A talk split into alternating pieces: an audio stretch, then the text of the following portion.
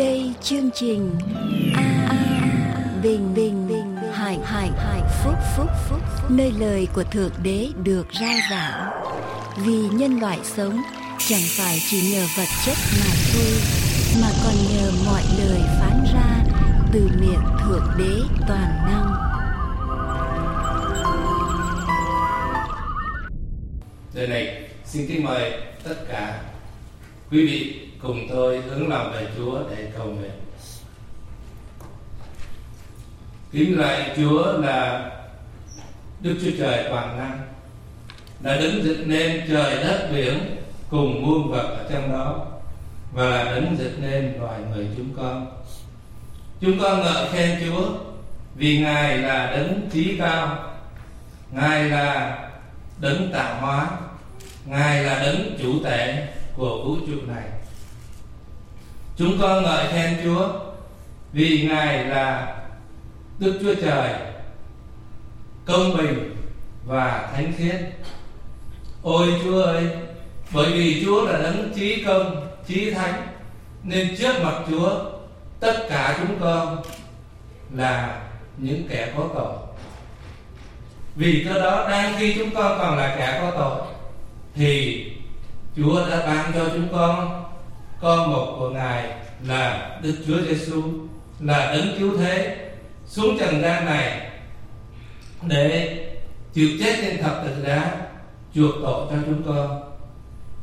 Và Chúa Giêsu đã từ bỏ thiên đàng, vinh hiển, xuống trần gian này để chịu chết. Nhưng đến ngày thứ ba, ngài đã từ kẻ chết sống lại. Ngài đã sống lại. Hallelujah, ngợi khen Chúa. Và Chúa Giêsu là đấng duy nhất đã chiến thắng tử thần. Chúa Giêsu là đấng ngày nay đang cầm chìa khóa của sự chết và âm phủ. Ngài là đấng hàng sống, ngài là đấng duy nhất có quyền ban sự sống đời đời cho những ai tin nhận ngài là cứu chúa của mình. Chúa ơi, cảm ơn chúa buổi tối hôm nay. Chúng con vô cùng cảm tạ ơn ngài. Chúa cho chúng con có cơ hội tổ chức chương trình thánh nhạc truyền giảng buổi tối hôm nay nguyện xin chúa ban phước trên tất cả các tiết mục của chương trình nguyện tất cả những điều gì chúng con làm sẽ làm đẹp lòng Chúa và làm sáng danh Chúa. Chúng con cảm tạ ơn Cha vô cùng. Chúng con yêu mến Cha và chúng con cầu xin Cha những điều này trong danh của Đức Chúa Giêsu là đấng cứu thế. Amen. Kính mời quý vị an toàn. Kính thưa quý vị, để tiếp tục chương trình, sau đây là bài thánh ca đêm cô đơn. Đêm nay bên vườn Gethsemane, môn sinh vô tình lánh xa Ngài. Giêsu một mình khẩn xin cha, cất chén này khỏi ý con, nhưng trọn theo ý Ngài, dù con phải mang khổ hình. Kính thưa quý vị, sau đây là bài thánh ca đêm cô đơn được trình bày qua cô Văn Thảo.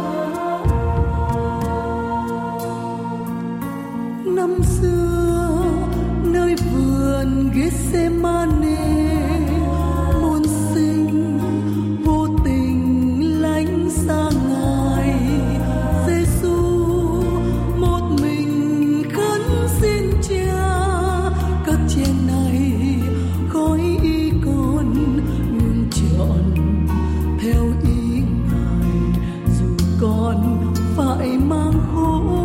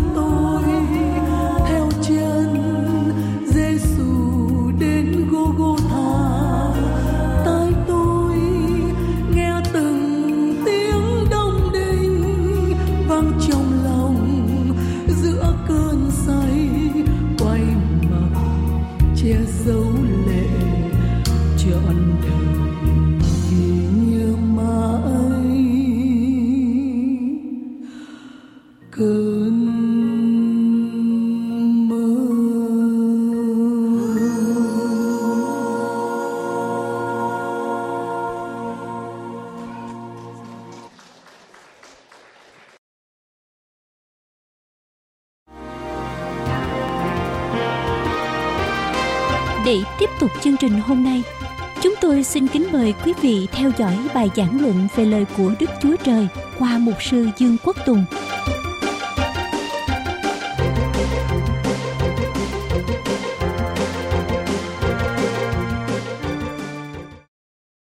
Xin kính chào tất cả quý vị có mặt buổi tối hôm nay ở trong uh, chương trình Thánh nhạc kỷ niệm sự phục sinh của Đức Chúa Giêsu. Uh, à, tôi xin chân thành cảm tạ quý vị đã dành thì giờ đã đáp lời mời của hội thánh chúng tôi qua chương trình truyền hình đến tham dự buổi tối hôm nay.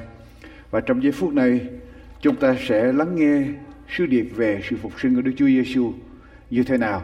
Tôi xin kính mời quý vị cùng hiệp ý với tôi trong giây phút này chúng ta dâng lời cầu nguyện để chúng ta cùng nhau lắng nghe lời Thánh Kinh nói về sự phục sinh. Cái lạy Đức Chúa Trời là cha toàn năng của chúng con Chúng con cảm ơn Ngài buổi tối hôm nay. Chúa đã dẫn đưa chúng con những vị khách viếng, những vị thân hữu và tín hữu cùng đến và lại chúng con ở trong chương trình thánh nhạc kỷ niệm này. Và chúng con đã nghe qua những bản nhạc nói về sự hy sinh của Chúa, nói về sự đau thương của Chúa, nói về nói về sự phục sinh của Chúa và giờ phút này chúng con muốn đến với thánh kinh là lời của Ngài đã ban lại cho chúng con để chúng con tìm lại ý nghĩa sự quan trọng của sự phục sinh và sự chắc chắn của sự phục sinh cho niềm tin của chúng con ngày hôm nay. Lạy cha, trong giây phút này chúng con cầu xin thánh linh của Ngài giáng xuống tràn đầy ở trong ngôi thánh đường này. Cầu xin thánh linh của Ngài ban quyền năng ở trên lời của Ngài cho tất cả chúng con là những người lắng nghe trong ngôi thánh đường này và khắp các nơi qua mạng internet Chúng con này xin quyền năng của Chúa tuôn tràn ở trong tâm hồn của chúng con. Xin Chúa ban ơn cho chúng con và xin Chúa đem lời của Ngài để chúng con giấu lại trong lòng của mỗi người để cho chúng con một niềm hy vọng ở trong ngày Chúa tái lâm chúng con tạ ơn Ngài. Chúng con cầu nguyện ở trong danh của Đức Chúa Giêsu là đấng cứu thế. Amen. Thưa quý vị, hôm nay chúng ta sẽ nói về sự phục sinh của Đức Chúa Giêsu quan trọng như thế nào cho đức tin của chúng ta, cho đời sống của chúng ta, cho mỗi một người sinh ra ở trên thế gian này. Vào năm 1963, vào năm 1963, thi thể của cô Eddie Mae Collins, 14 tuổi, là một trong bốn cô gái người da đen bị giết ở trong vụ đặt bom nổi tiếng tại một ngôi thánh đường do một nhóm người Mỹ trắng quá khích gây ra và bốn cô gái da đen bị mất mạng, bị trượt mạng. Bây giờ thi thể của cô Eddie Mae Collins là một trong bốn cô gái đó được chôn ở tại Birmingham, Alabama. Và nhiều năm sau vụ đặt bom này năm 1963 xảy ra. Nhiều năm sau đó gia đình của cô tiếp tục đến cầu nguyện, đến đặt hoa ở tại mộ phần của cô Edime. Cho đến năm 1998 1998 tức là khoảng bao nhiêu năm? Ba mươi mấy năm sau Bây giờ những người thân ở trong gia đình của cô Edime quyết định dời mộ phần của cô qua một nghĩa trang khác. Khi nhân viên đào mộ lên, người ta sững sờ. Mộ trống không. Mộ phần trống không. Gia đình vô cùng bối rối. Bây giờ nhân viên nhà hoàng bắt bắt đầu lục giấy tờ. Tìm hiểu lý do tại sao có chuyện gì đã xảy ra và họ nêu ra đủ những trường hợp xảy ra khiến cho thi thể của cô Edime bị mất. Và cái lý do chính mà họ nói là mộ bia dựng bị dựng sai địa điểm. Cho nên họ căn cứ theo mộ bia họ đào xuống. Ở bên dưới đó không có xác của cô Edime. Sau đó, ở trong suốt thời gian điều tra về vấn đề này họ đưa ra nhiều lý do, nhưng không có ai đưa ra cái lý do là cô Edime đã sống lại. Không hề có một người nào đưa ra lý do là cô Edime đã sống lại và đang sống, đang bước đi đâu đó ở trên thế giới này. Không ai đá động đến vấn đề này. Lý do tại sao, thưa quý vị? Tại sao họ không đưa ra cái giả thuyết rằng cô Edime đã sống lại? Tại vì chuyện đó không thể xảy ra. Và nếu nói ra thì cũng chẳng có ai tin được chuyện đó. Muốn cho người ta tin chuyện đó phải có bằng cớ chắc chắn, bằng cớ rõ ràng để người ta tin rằng một người đã chết được, sống trở lại. Quý vị, hàng chục ngàn người do thái đã bị quân đội la mã đóng đinh. Nhưng ở trong lịch sử do thái cho đến ngày hôm nay, không hề có một người nào được nói rằng đã sống trở lại sau khi bị đóng đinh. Có nhiều người đã nổi dậy, nổi loạn sách động dân do thái, nổi loạn chống lại chính quyền la mã. Họ xưng họ là những lãnh tụ, họ là những đấng cứu thế, họ là đấng messi là đấng Christ họ dẫn dụ nhiều người đi theo họ. Và kinh thánh ghi lại ba người như tôi tìm thấy được ở trong công vụ các sứ đồ đoạn 5 câu 36 câu 37 và công vụ đoạn 21 câu 38 theo đa Juda và người Egypto những người này dấy lên nổi loạn lên, kêu gọi nhiều người đi theo họ để chống lại quân đội La Mã. Và sử gia Josephus đã cho biết như thế này, đây là dưới sử gia Do Thái viết lại năm 70 rằng từ năm 31 cho đến năm 70 có nhiều lãnh tụ đã nổi dậy ở tại Palestine, lợi dụng lòng thù oán người La Mã của dân Do Thái, phát động sách động họ, nổi loạn lên để chống lại quân đội La Mã. Và sau đó những lãnh tụ này đều bị chết và phong trào của họ tan rã nhưng không hề có một người nào giữa sử gia Josephus nói rằng không hề có một người lãnh tụ nào được những người đi theo họ tuyên bố rằng họ đã được. Sống lại. Không hề có một người nào hết. Được người, những người đi theo mình tuyên bố rằng họ đã sống lại lãnh tụ của họ đã sống lại. Lý do tại sao? Tại vì những người đi theo những lãnh tụ giả này không thể nào đi ra rao truyền được. Tại vì những lãnh tụ của họ không hề được sống lại họ không hề được sống lại. Chuyện đó không hề xảy ra. Và để họ có đi ra, loan báo rằng, lãnh tụ của tôi đã sống lại, cũng chẳng có ai tin được, cho đến khi người ta thấy người ta chứng kiến ở trong, tận trong đời sống của những người này. Nhưng thưa quý vị, ở trong lịch sử nhân loại chỉ có một người, một đấng một đấng duy nhất và được ghi trở lại rằng đấng đó đã chết và đã sống lại. Chỉ có một mình được Chúa Giêsu từ ngày xưa cho đến ngày hôm nay đã chết và đã sống lại và được lịch sử ghi trở lại, kinh thánh ghi trở lại. Thưa quý vị, ở trong sách Cô-rinh-tô thứ nhất đoạn 15 câu 1 cho đến câu thứ 11 đây là đoạn kinh thánh mà chúng ta sẽ dựa ở bên trên. Sư đồ Phaolô viết, dưới sự khải thị của Đức Linh, hỡi anh em, tôi nhắc lại cho anh em tin lành mà tôi đã rao giảng và anh em đã nhận lấy. Cùng đứng vững ở trong đạo ấy, đứng vững vàng ở trong đạo ấy. Tôi nhắc lại cho anh em để anh em nhớ. Tin lành mà tôi đã rao giảng, anh em đã nhận lấy. Cùng đứng vững ở trong đạo ấy. Và nhờ đạo ấy mà anh em được điều gì? Sự cứu rỗi. Tôi nhắc lại cho anh em biết tin lành này, để anh em đứng vững vàng và nhờ tin lành đó mà anh em được cứu rỗi. Miễn là anh em giữ lấy y như tôi đã giảng cho. Bằng không thì anh em giàu có tin cũng trở thành như thế nào? Vô ích. Quý vị, ở đây cái thánh nói như thế nào? Sứ đồ Phaolô nhắc lại với là hội thánh Corinto Điều mà ông đã giảng cho hội thánh Corinto và ông nói với hội thánh Corinto rằng phải giữ vững vàng. Đừng để cho đừng để cho bắt. Vì nếu mà anh em không giữ vững vàng điều này, dầu anh em có tin như thế nào đi nữa, niềm tin đó cũng trở thành con số không, trở thành vô ích.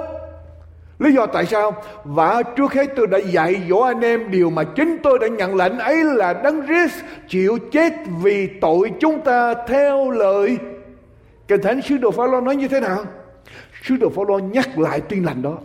Tin lành đó như thế nào? Trước hết tôi đã dạy dỗ anh em điều mà chính tôi làm gì?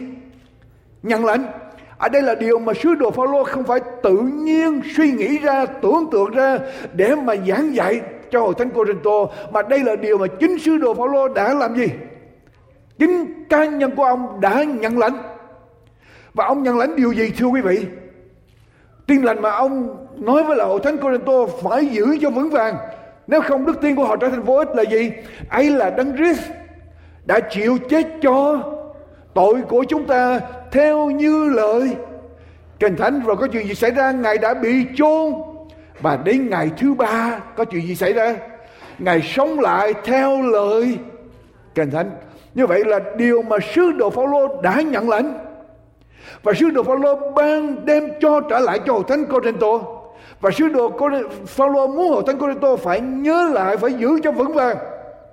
Đó là Đức Chúa Giêsu chịu chết vì tội của chúng ta.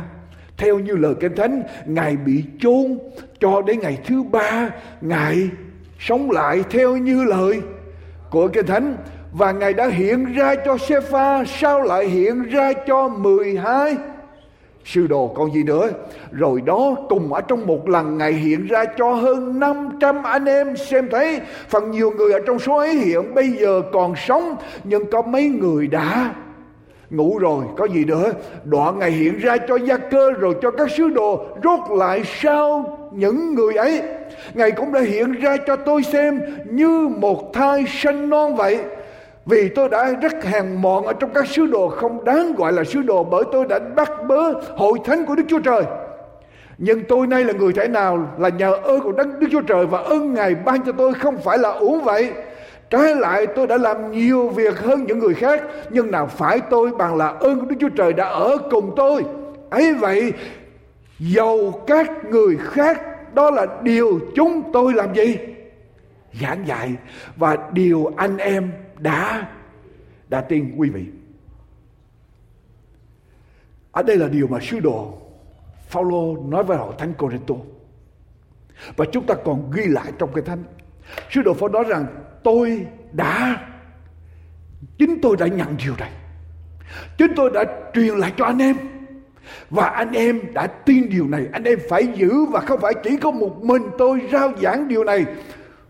Mà cả những người các người khác, tức là tất cả các sứ đồ, những người rao giảng đều giảng cùng một cùng một chủ đề là đấng Christ đã chịu chết vì tội của chúng ta.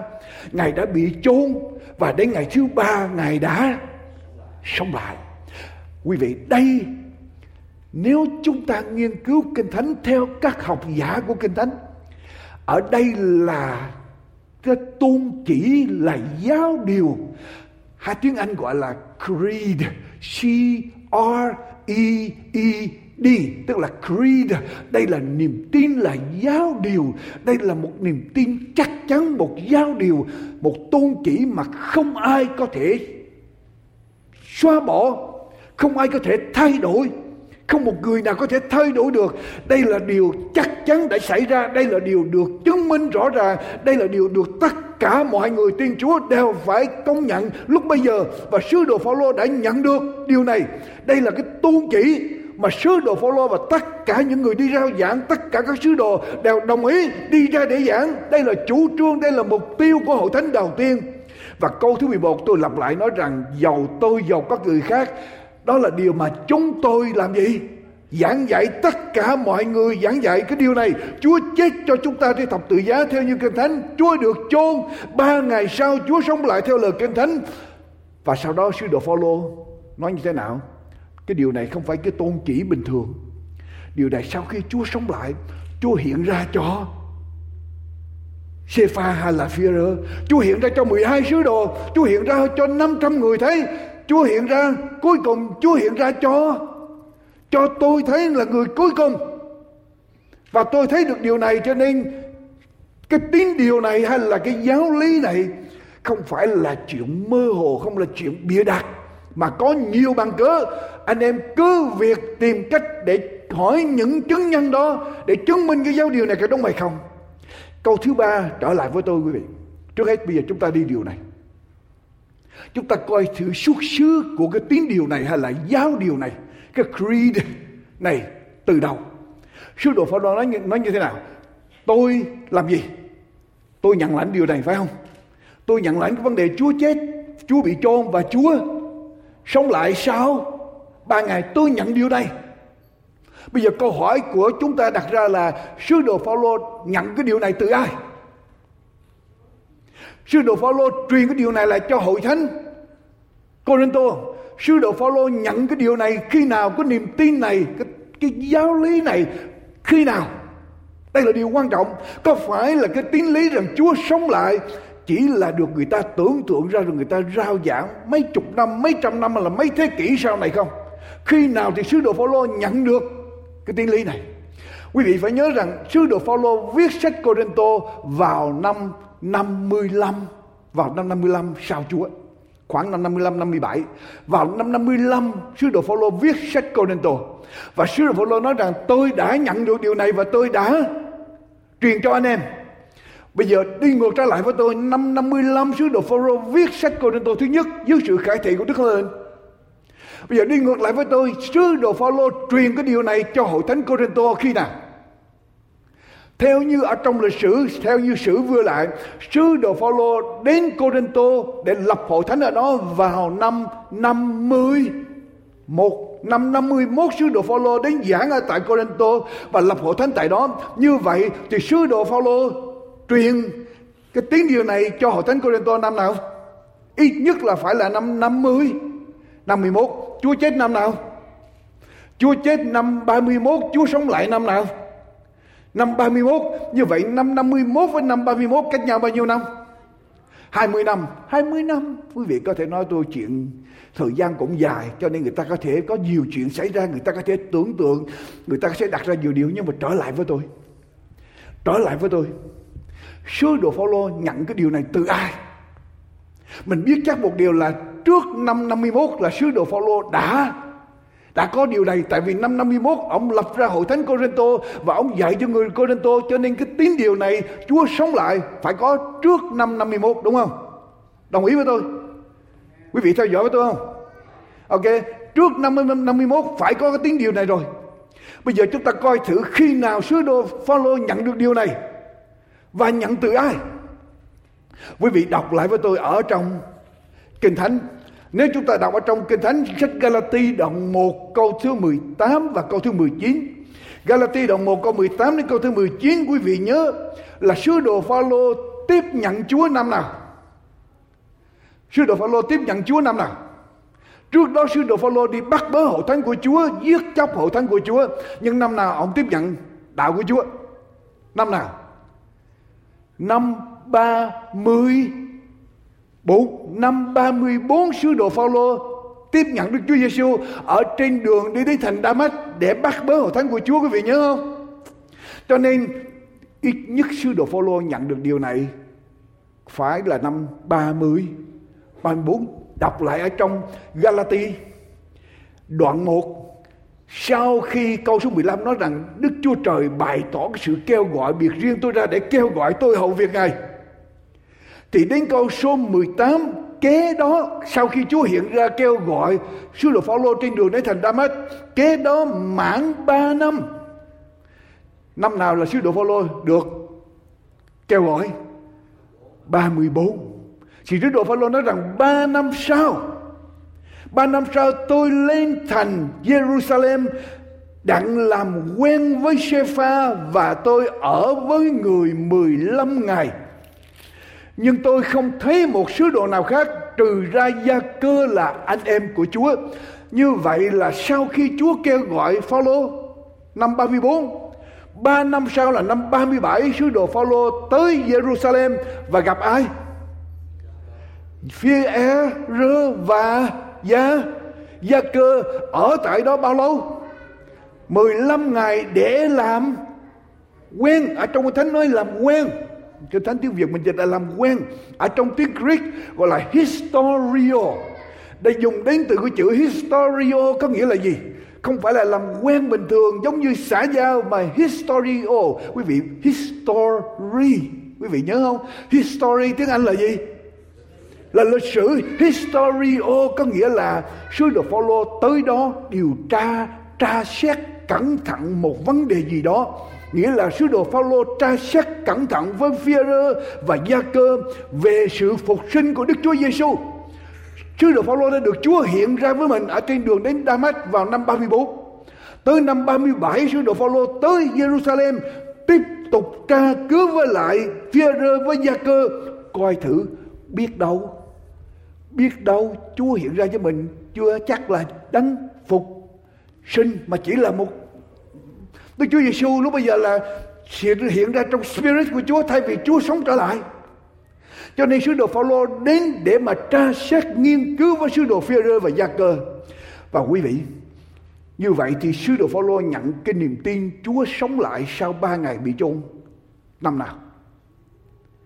Ít nhất là năm 30 37 phải không? Ít nhất là năm 37 Năm 34 ông tin Chúa Năm 37 ông đến gặp Führer Và ông bắt đầu nói về điều này. Cho nên ông tiếp nhận từ Führer và Gia Cơ Cái điều này và đồng ý rằng Tất cả mọi người đi ra rao giảng Phải giảng rằng Chúa đã chết cho tội chúng ta. Theo như lời Kinh Thánh Chúa bị chôn ba ngày sau và Chúa Sống lại, điều này là điều mà tất cả các sứ đồ đi ra rao giảng. Cho nên ít nhất là năm 37 sứ đồ Phaolô nhận được điều này từ Phêrô Bây giờ Chúa chết năm nào? Năm 31 Năm 37 là ông nhận được cái niềm tin này Chúa sống lại như vậy cách nhau mấy năm? 6 năm 6 năm thời gian đủ, không đủ dài để người ta tưởng tượng 6 năm quá ngắn phải không? Sáu năm quá ngắn để cho mọi người đồng ý một cái điều là có một người đã chết và sống lại và tất cả các hội thánh phải tin, tất cả những người đi rao giảng phải giảng điều này, ngoại trừ phải có một bằng cớ gì đó kinh khủng lắm. Chẳng hạn như nói rằng năm 1975, tháng 4 năm 1975, một số người Việt Nam phải bỏ nước, đi ra khỏi nước. Đây là một biến cố lịch sử cho nên mọi người phải chấp nhận. Cho nên cái biến cố Chúa sống lại cách nhau có khoảng 6 năm Phaolô và tất cả các hội thánh đều đồng ý trong vấn đề này là Chúa đã sống lại nhưng mà chưa hết quý vị. Chưa hết. Quý vị đi theo với tôi nữa. Đây không phải là một điều tưởng tượng Sứ đồ Phaolô tưởng tượng ra để viết trở lại Đây không phải là điều tưởng tượng Quý vị nhớ chuyện gì xảy ra 50 ngày sau khi Đức Chúa Giêsu sống lại 50 ngày sau khi Đức Chúa Giêsu sống lại có chuyện gì? Ở trong ngày lễ ngũ tuần, quý vị nhớ có chuyện gì xảy ra?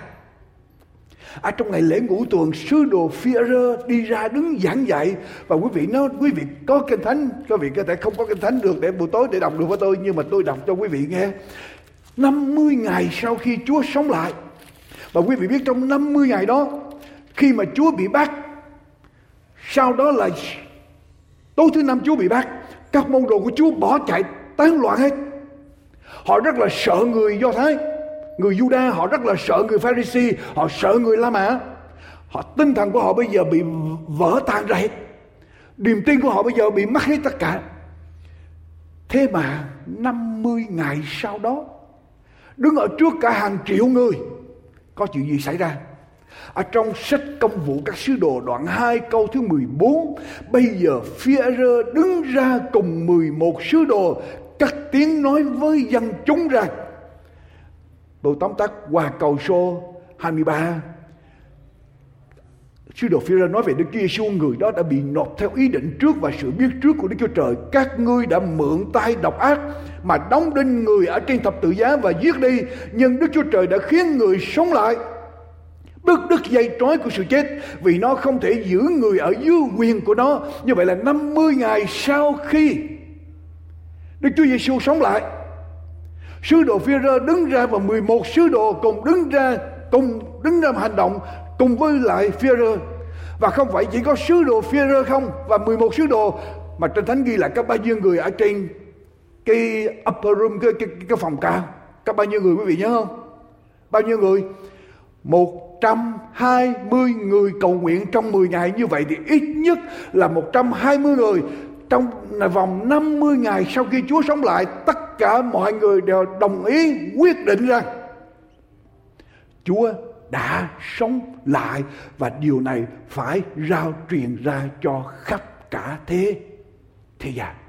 Quý vị hiểu ý tôi nói không? Chỉ trong vòng 50 ngày phải có một biến cố đặc biệt. Chúa phải thật sự sống trở lại, họ phải thấy Chúa, họ phải gặp Chúa. Thì họ mới có niềm tin quyết liệt như vậy để họ đứng ra, họ sẵn sàng đi nghịch lại ý của chính quyền. La Mã đi nghịch lại ý của chính quyền Do Thái để rao giảng đạo của Chúa ra. Họ gặp sự bắt bớ nhưng họ sẵn sàng hy sinh.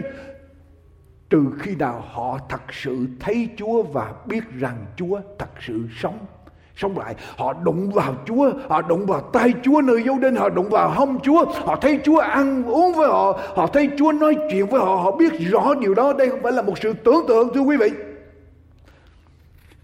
Sứ đồ Phaolô không phải chỉ nói đây là cái niềm tin, cái giáo lý bất di, bất dịch mà tôi truyền cho anh em. Là Đức Chúa Giêsu đã chịu chết vì tội lỗi của chúng ta.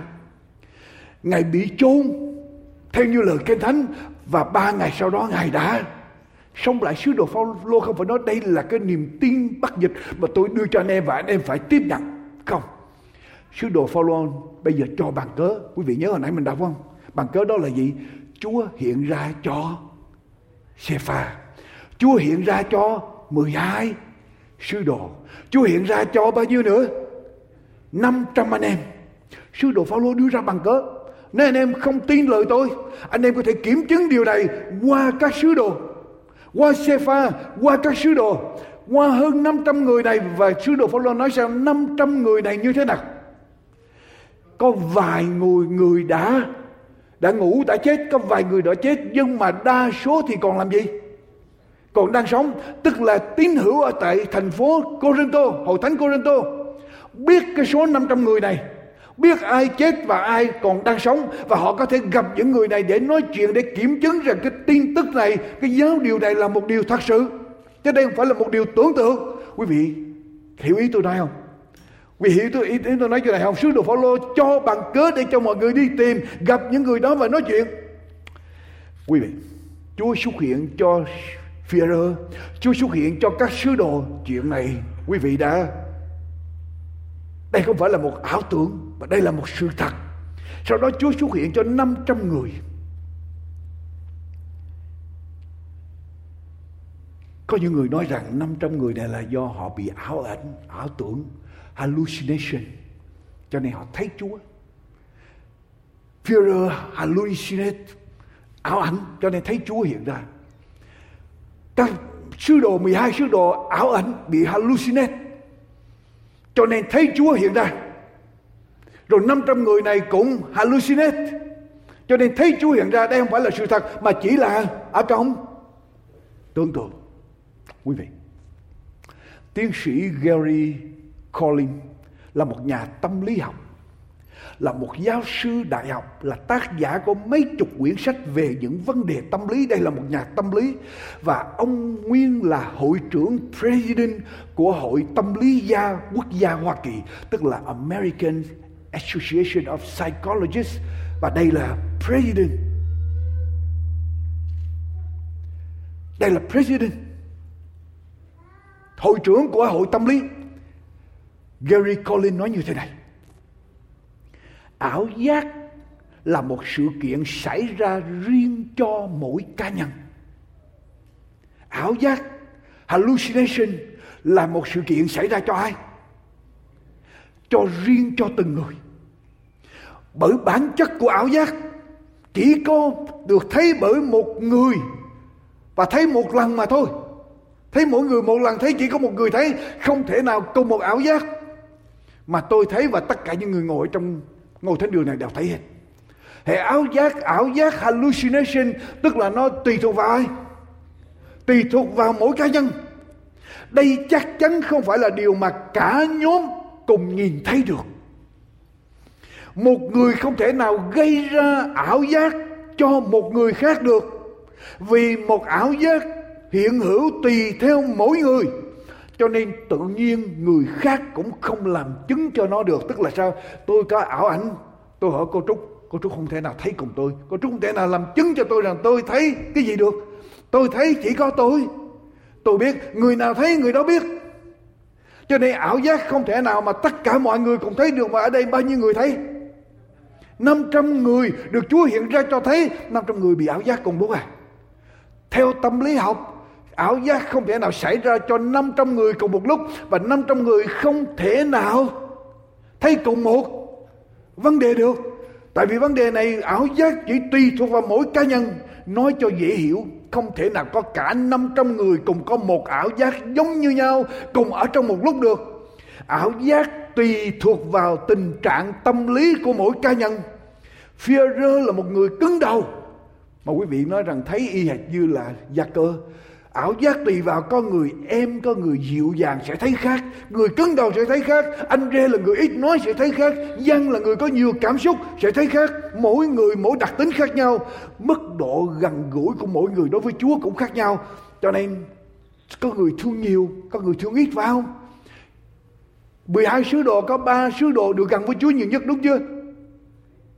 Mỗi người gần với Chúa khác nhau cho nên khi ảo giác nó cũng cũng khác nhau. Tại vì cái tình cái cái, cái tình thương của mỗi người với Chúa khác nhau. Cho nên ảo giác của họ không thể nào cùng giống nhau 500 người thấy cùng một việc được. Hơn thế nữa quý vị biết ảo giác gây ra bởi điều gì không? Hallucination gây ra bởi điều gì không? Các bác sĩ hallucination ảo giác chỉ gây ra khi mình dùng thuốc drug mà thôi thứ nhất dùng drug dùng thuốc hay là khi mình bị deprive cơ thể mình bị thiếu nước hay là thiếu ăn suy yếu quá bây giờ nó tạo ra ảo giác mà khi nó tạo ra ảo giác thì mỗi người bị suy yếu một cách khác nhau sẽ nhìn thấy cảnh khác nhau nhưng mà trong số 500 người có bối cảnh về đời sống khác nhau, tâm tình khác nhau, sống ở khác chỗ ở. Làm sao ai cho cả 500 người uống thuốc để cùng thấy cùng chuyện được? Có phải 500 người cùng nhịn đói để cùng thấy cùng một vấn đề đâu? Ngoại trừ chỉ có một lý do để có thể giải nghĩa được là gì? Chúa đã phục sinh và Chúa hiện ra cho họ thầy. Cho nên đạo Chúa mới tiếp tục phát triển ngày hôm nay. Quý vị nhớ sáng hôm nay tôi nói chuyện quý vị không? Các sứ đồ bây giờ muốn đi làm gì? Sau khi Chúa sống lại trong vòng có vòng một tháng, các sứ đồ bây giờ muốn đi đánh cá, muốn trả lại nghề nghề cũ để sinh sống.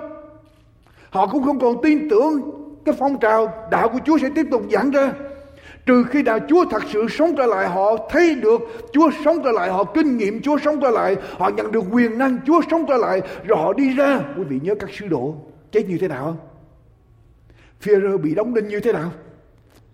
bị đóng đinh và đậu, đưa xuống giăng thì bị quan vào trong chảo dầu hôi, dầu đông đang sôi phải không? Có người thì bị tên bán, có người thì bị ngựa kéo ra bốn chiều để mà phân thay ra. Có những người chết vì cung tên. Biết bao nhiêu người, tất cả các sứ đồ của chúa đều bị chết hết. Quý vị, nếu họ tạo ra, họ tưởng tượng, mà họ sẵn sàng hy sinh cho điều đó, phải không? Quý vị bị người ta lừa dối, thì quý vị có thể hy sinh được giống như ở tại nhóm Hồi giáo quá khích. Mấy người lãnh đạo dụ các tín đồ nói rằng bây giờ đi ra hy sinh đi. Ra thánh chiến đi ra ôm mình vào thì sẽ được lên thiên đàng sẽ có nhiều vợ. Và những người đó họ không biết họ bị lừa cho nên họ sẵn sàng ôm bom để mà họ hy sinh. Nhưng mà nếu quý vị biết cái đó đều là giả dối, họ không biết họ sẵn sàng chết. Nhưng mà quý vị biết đó là giả dối, quý vị có sẵn sàng chết không?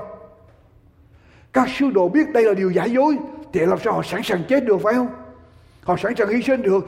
Đây chỉ có một cách để giải nghĩa là các sứ đồ làm điều gì? Thật sự thấy Đức Chúa Giêsu phục sinh. Quý vị không thể nào sống và chết cho một điều mà quý vị biết rằng đó là điều giả dối. Quý mà chị em, Tôi chứng minh qua cho quý vị thấy sự phục sinh của Chúa không phải là sự tưởng tượng mà đây có bằng cớ lịch sử sứ đồ Phaolô nhận được. Sứ đồ Phaolô và các sứ đồ đều đồng ý, họ thấy được điều này và họ bắt đầu đi ra rao giảng. Họ đồng ý và hội thánh đầu tiên đồng ý đi ra làm điều này. Ở trong vòng 50 ngày sau khi Chúa sống lại đây không phải là từ trưởng thượng. Bây giờ tôi hỏi quý vị, sự phục sinh của Chúa ăn nhầm gì tới mình? Sự phục sinh của Chúa quan trọng như thế nào? Thưa quý mạnh chị em, tôi đọc cho quý vị nghe câu kinh thánh này. Ở trong câu Tô thứ nhất đoạn 15 câu 16 đến câu thứ 19 vì nếu kẻ chết chẳng sống lại, tức là đang nói đến con người của chúng ta. Con người của chúng ta, khi chúng ta chết, trong ngày cuối cùng khi Chúa trở lại, chúng ta sẽ được sống trở lại. Những người tin Chúa sẽ sống lại khi Chúa trở lại. Vì nếu kẻ chết chẳng sống lại thì đấng Christ cũng đã chẳng sống lại. Tức là nói một cách khác, Chúa đã sống lại thì mình sẽ được sống lại. Nếu Chúa không sống lại thì mình cũng không được sống lại. Đọc câu kế tiếp. Và nếu Đấng Christ đã chẳng sống lại thì đức tin anh em cũng vô ích. Anh em còn ở trong tội lỗi của mình. Tức là nói một cách khác, mình có tin Chúa bao nhiêu đi nữa. Mà quý vị không nhìn đến ngày phục sinh. Ngày Chúa trở lại có sự phục sinh thì coi như niềm tin của tất cả những gì mà quý vị tin ở trong ngày hôm nay trở thành con số con số không. Vậy những kẻ ngủ ở trong đấng Christ cũng phải hư mất đời đời, tức là những người tiên kính, trung tiến cho đến giây phút cuối cùng ở trong cuộc đời của mình. Những người đi theo Chúa, trung tiến với Chúa cho đến khi tắt hơi thở mà nếu Chúa không phục sinh và không có sự phục sinh trong ngày cuối cùng thì mình có trung tiến cho đến chết cũng trở thành con số.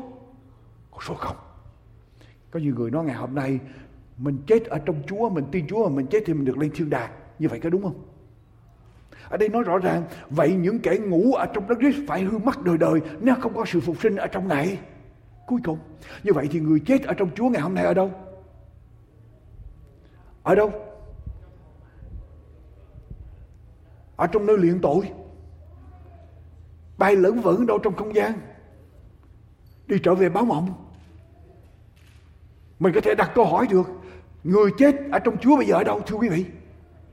Ở trong Thánh nói rằng nằm ở trong mồ màng cho đến ngày Chúa trở lại, những người đó sẽ được phục sinh và cùng đi với Chúa, đi giữa chúng không trung để gặp Chúa, được biến đổi và lên chúng không trung gặp Chúa nếu không có sự phục sinh ở trong ngày cuối cùng, những kẻ ngủ trong đấng Christ phải hư mất đời đời. Nếu chúng ta chỉ có sự trông cậy ở trong đấng Christ về đời này mà thôi, thì ở trong cả mọi người chúng ta là kẻ khốn nạn hơn hết, khốn nạn nhất quý vị. Nghĩa là sao? Có những người nói với tôi rằng tôi tin Chúa tôi chỉ mong Chúa phù hộ tôi ở trong cuộc đời này. Chúa ban ơn cho tôi được bình an, Chúa ban ơn cho tôi làm ăn khá giả, Chúa ban ơn cho tôi được thành công. Chúa ban cho gia đình tôi được bình an. Chúa ban ơn cho con cái của tôi. Kinh Thánh nói rằng nếu chúng ta tin Chúa chỉ để cho Chúa ban ơn ở trong cuộc đời này thôi thì ở trong tất cả mọi người chúng ta là gì? Là kẻ như thế nào? Khốn nạn nhất tức là nếu tôi tin Chúa mà tôi không nghĩ đến sự sống đời đời, không nghĩ đến sự phục sinh ở trong ngày Chúa trở lại, tôi sẽ gặp Chúa mà tôi chỉ nghĩ ơn phước của Chúa trong đời này thôi thì tôi là người khốn nạn nhất nghĩa là sao? Quý vị, người khốn nạn nhất nghĩa là sao? Khổ nhất. Chịu bao nhiêu cực khổ? Không dám làm này không dám làm kia. Nếu bị bắt buộc. Không dám lên Las Vegas. Không dám cầm ly bia. Không dám hút thuốc.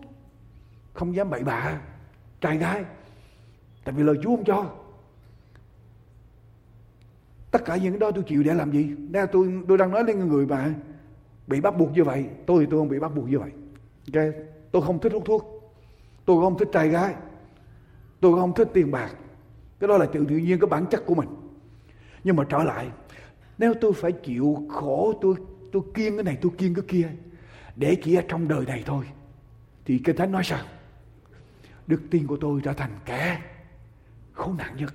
Nếu tôi kiên tôi chịu ở trong đời này, để rồi tôi tin rằng trong ngày Chúa trở lại sẽ có sự phục sinh và tôi sẽ được sống trở lại. Tôi sẽ gặp được Chúa ở giữa chúng không trung, thì niềm tin đó mới là niềm tin được bảo bảo đảm vào niềm tin phước hạnh còn nếu chỉ tin Chúa để Chúa ban ơn cho đời này để được bình an, quý vị, tôi nói quý vị điều này, ma quỷ có làm được điều đó không ma quỷ có làm cho chúng ta giàu có được không Oh yes, ma quỷ có ban cho chúng ta được không? Ma quỷ nói với Đức Chúa Giêsu ra quỳ xuống lại ta một cái, ta sẽ ban cho cả thế gian. Quý vị chỉ cần lại ma quỷ một cái quý vị có cả thế gian. Nào mà nếu chúng ta tin Chúa chỉ ở trong thế gian này thôi thì chúng ta là kẻ khốn nạn nhất. Chúng ta tin Chúa phải vì sự phục sinh ở trong ngày Chúa trở lại. Cho nên chúng ta không phải chỉ tin Chúa trong đời này mà chúng ta phải tin Chúa rằng Chúa đã chết cho tội tôi, cho con tội của con. Chúa đã bị chôn và Chúa đã làm gì? Chúa đã sống lại. Chúa đã sống lại có nghĩa là gì? Chúa đã sống lại nghĩa là sao? Chúa sẽ trở trở lại. Con sẽ được gặp Chúa phải không? Đúng không? Chúa sẽ trở lại con sẽ được gặp Chúa. Tôi tin Chúa phải hơn nữa, không phải chỉ ở trong đời này mà thôi. Quý vị, bác sĩ Jane McAdam, mặt Adam, kể là câu chuyện như thế này. Bà ta bị một cú sốc ở trong tâm tận ở trong lòng của bà ta. Cô bị cú sốc tận ở trong tâm hồn của cô. Khi người ta khám phá ra là mẹ của cái cô bác sĩ này bị bệnh ung thư. Người ta khám nghiệm và người ta khám phá ra bà cụ bây giờ bà cụ 68 tuổi bị ung thư máu ở trong giai đoạn phát triển rất mạnh cuối cùng.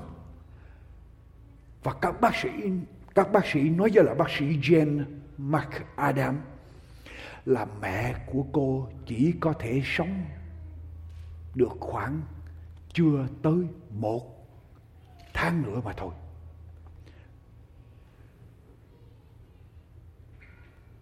Cô bác sĩ này, cô bị sốc. Cô thương yêu mẹ cô, bây giờ cô nghe tim mẹ cô bị bệnh như vậy, ung thư như vậy, và sẽ lìa đời ở trong vòng một tháng. Và bác, các bác sĩ giao cho cô bác sĩ này, cô trở về và báo cho mẹ cô, cô đến mình báo cho mẹ cô biết cái tin này. Cô nghe lời các bác sĩ đi tới gặp mẹ mình, đi vô phòng bệnh viện để gặp mẹ mình. Cô vô trong phòng phòng bệnh viện thấy mẹ của cô đang ngồi.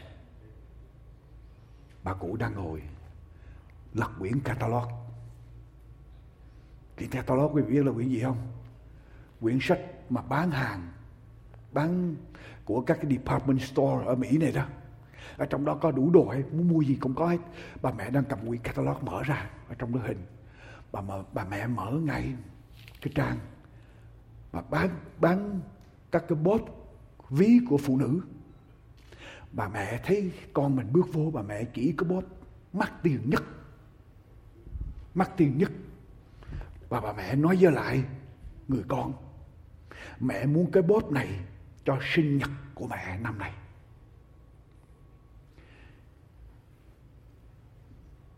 Cô bác sĩ Jane McAdam nói rằng, mẹ tôi cả đời tiết từng tiết kiệm từng xu. Bà không bao giờ dám chi cái gì mà đắt tiền hết. Thế mà tự nhiên bây giờ bà muốn cái bóp, mua cái bóp mà cái bóp đắt tiền nhất trong mùa hè, cho mình. Ngay cái giây phút đó tôi thấy mẹ tôi khác với tất cả những gì bình thường. Và cô bác sĩ Mark Adam nói rằng ngay giây phút đó tôi ý thức ra một điều. Mẹ tôi không phải muốn mua cái bóp. Mà ý của mẹ tôi muốn coi, muốn hỏi rằng mẹ còn sống được cho đến mùa hè này. Để mẹ dùng cái bóp này hay không. Ý của mẹ tôi muốn nói với tôi rằng mẹ còn sống được bao lâu nữa. Ngay ở trong giây phút đó, bác sĩ Mark Adam cô quyết định một điều. Cô không nói với mẹ mình biết kết quả của sự định bệnh. Cô không nói với mẹ mình biết là mẹ chỉ còn sống được vài tuần lễ nữa thôi. Chưa tới một tháng nữa. Cô đi tìm ngay, mua ngay cái bát bóp thời trang mùa hè đắt tiền nhất ở trên thị trường. Mua về cho mẹ mình. Cô nói rằng kẻ sống còn mấy tuần lễ để cho mẹ mình cứ hưởng. Cô mua cái bóp đắt tiền nhất ở trên thị trường trên thế giới đem về cho mẹ mình. Và chuyện gì xảy ra khi cô nói những lời này? Cứ mỗi năm như vậy, cứ vào mùa hè là tôi đi mua một cái bóp đẹp nhất ở trên thế giới cho mẹ tôi. Và lúc bác sĩ viết lại câu chuyện này thì người mẹ đang ăn sinh nhật thứ 83. Bà cụ 68 tuổi mà nhờ điều gì? nhờ cái gì no nó phải có bóp không phải có bóp bà cụ nhờ điều gì? Điều gì khiến cho bà cụ tiếp tục sống thay vì bác sĩ nói rằng chỉ còn ba tuần lễ nữa là bà cụ chết? Thế mà tiếp tục sống cho đến mấy chục năm sau? Và tiếp tục sống lý do là gì? Niềm hy vọng. Cái bóp đó cho bà một niềm hy vọng rằng bà vẫn tiếp tục được sống để sử dụng cái bóp đó. Và mỗi năm bác sĩ Mặt Adam mua một cái bóp mới đắt tiền nhất ở trên thế giới cho mẹ mình cho đến sinh nhật thứ 83 vẫn còn, niềm hy vọng, thưa quý vị, niềm hy vọng cho chúng ta, một sức mạnh vô cùng khủng khiếp ở trong đời sống này. Niềm hy vọng ở trong sự phục sinh của Đức Chúa Giêsu quý vị, tất cả mọi sự chúng ta có trong cuộc đời này rồi sẽ làm gì? Trôi qua hết. Một trăm năm nữa thì sao? Một trăm năm trước thì ta chưa có, một trăm năm sau ta có cũng như như không cả những gì chúng ta có rồi sẽ làm gì? Mất hết. Đi hết. Quý vị có thể nói với tôi, gia đình, vợ, con, những cái ước mơ, tất cả mọi thứ gì mà quý vị có, tôi không thành vấn đề. Trước sau gì cũng sẽ đi qua hết. Nhưng mà chỉ có một điều còn lại. Một điều còn lại thôi, là niềm hy vọng ở trong sự phục sinh ở trong ngày cuối cùng khi Chúa Giêsu tái lập, Chúa đã sống lại, Chúa sẽ trở lại. Và nếu Chúa trở lại, những người tin Chúa sẽ được sống lại và sẽ được đi để ở với Chúa. Đây là niềm hy vọng lớn nhất, niềm hy vọng đời đời vĩnh cửu cho chúng ta. Khi Đức Chúa Giêsu tái lâm, quý vị, thân thể này rồi sẽ chết. Tất cả mọi sự sẽ trôi qua hết. Nhưng ngày mà Chúa Giêsu tái lâm sự phục sinh đã xảy ra cho những người tin nhận Chúa. Chắc chắn niềm tin ở trong Chúa trung tín cho đến giây phút cuối cùng. Họ sẽ được biến đổi Họ sẽ được trở nên mới. Họ sẽ được mặc lấy thân thể không hay chết, không hay hư nát nữa. Có phải đó là hy vọng lớn nhất không? Quý vị, có phải là hy vọng lớn nhất không? Quý bạn chị em, quý vị có thể đặt lòng tin, quý vị có muốn đặt lòng tin trong Đức Chúa Giêsu không? Và trước hết, và trước hết tôi đã dạy anh em, dạy dỗ anh em điều mà chính tôi đã nhận lãnh ấy là đấng Christ chịu chết vì tội chúng ta theo lời kinh thánh. Ngài đã bị chôn đến ngày thứ ba ngày sống lại theo lời kinh thánh. Ấy vậy điều tôi giàu tôi giàu các người khác, đó là điều mà chúng tôi giảng dạy và là điều anh em đã đã tin. Quý vị có tin điều này không? Quý vị cùng đọc với tôi, toàn thể hội thánh. Và trước hết tôi đã dạy dỗ anh em điều mà chính tôi đã nhận lãnh ấy là đấng Christ chịu chết vì tội chúng ta, theo lời kinh thánh. Ngài đã bị chôn, theo ngày thứ ba, ngài sống lại, theo lời kinh thánh. Đọc một lần nữa quý bà chị em, đọc một lần nữa. Và trước hết tôi đã dạy dỗ anh em điều mà chính tôi đã nhận lãnh. Ấy là đấng Christ chịu chết vì tội chúng ta, theo lời kinh thánh. Ngài đã bị chôn đến ngày thứ ba, Ngài sống lại theo lời Kinh Thánh. Quý vị tin không? Đây tôi cho quý vị, đây là niềm tin lớn nhất. Ở đây là niềm hy vọng lớn nhất mà quý vị cần có. Toàn thể hội thánh đọc lại, Nếu quý vị tin, đọc lại với tôi một lần nữa. Và trước hết tôi đã dạy dỗ anh em Điều mà chính tôi đã nhận lãnh. Ấy là đấng Christ chịu chết vì tội chúng ta theo lời kinh thánh. Ngài đã bị chôn đến ngày thứ ba, ngài sống lại theo lời kinh thánh amen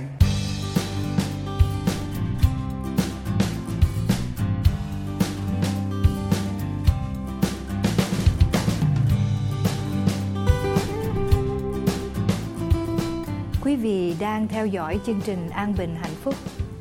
Chúng tôi đem lời của Chúa đến những người Việt đang sống khắp nơi trên thế giới và đặc biệt tại quê hương Việt Nam thân yêu.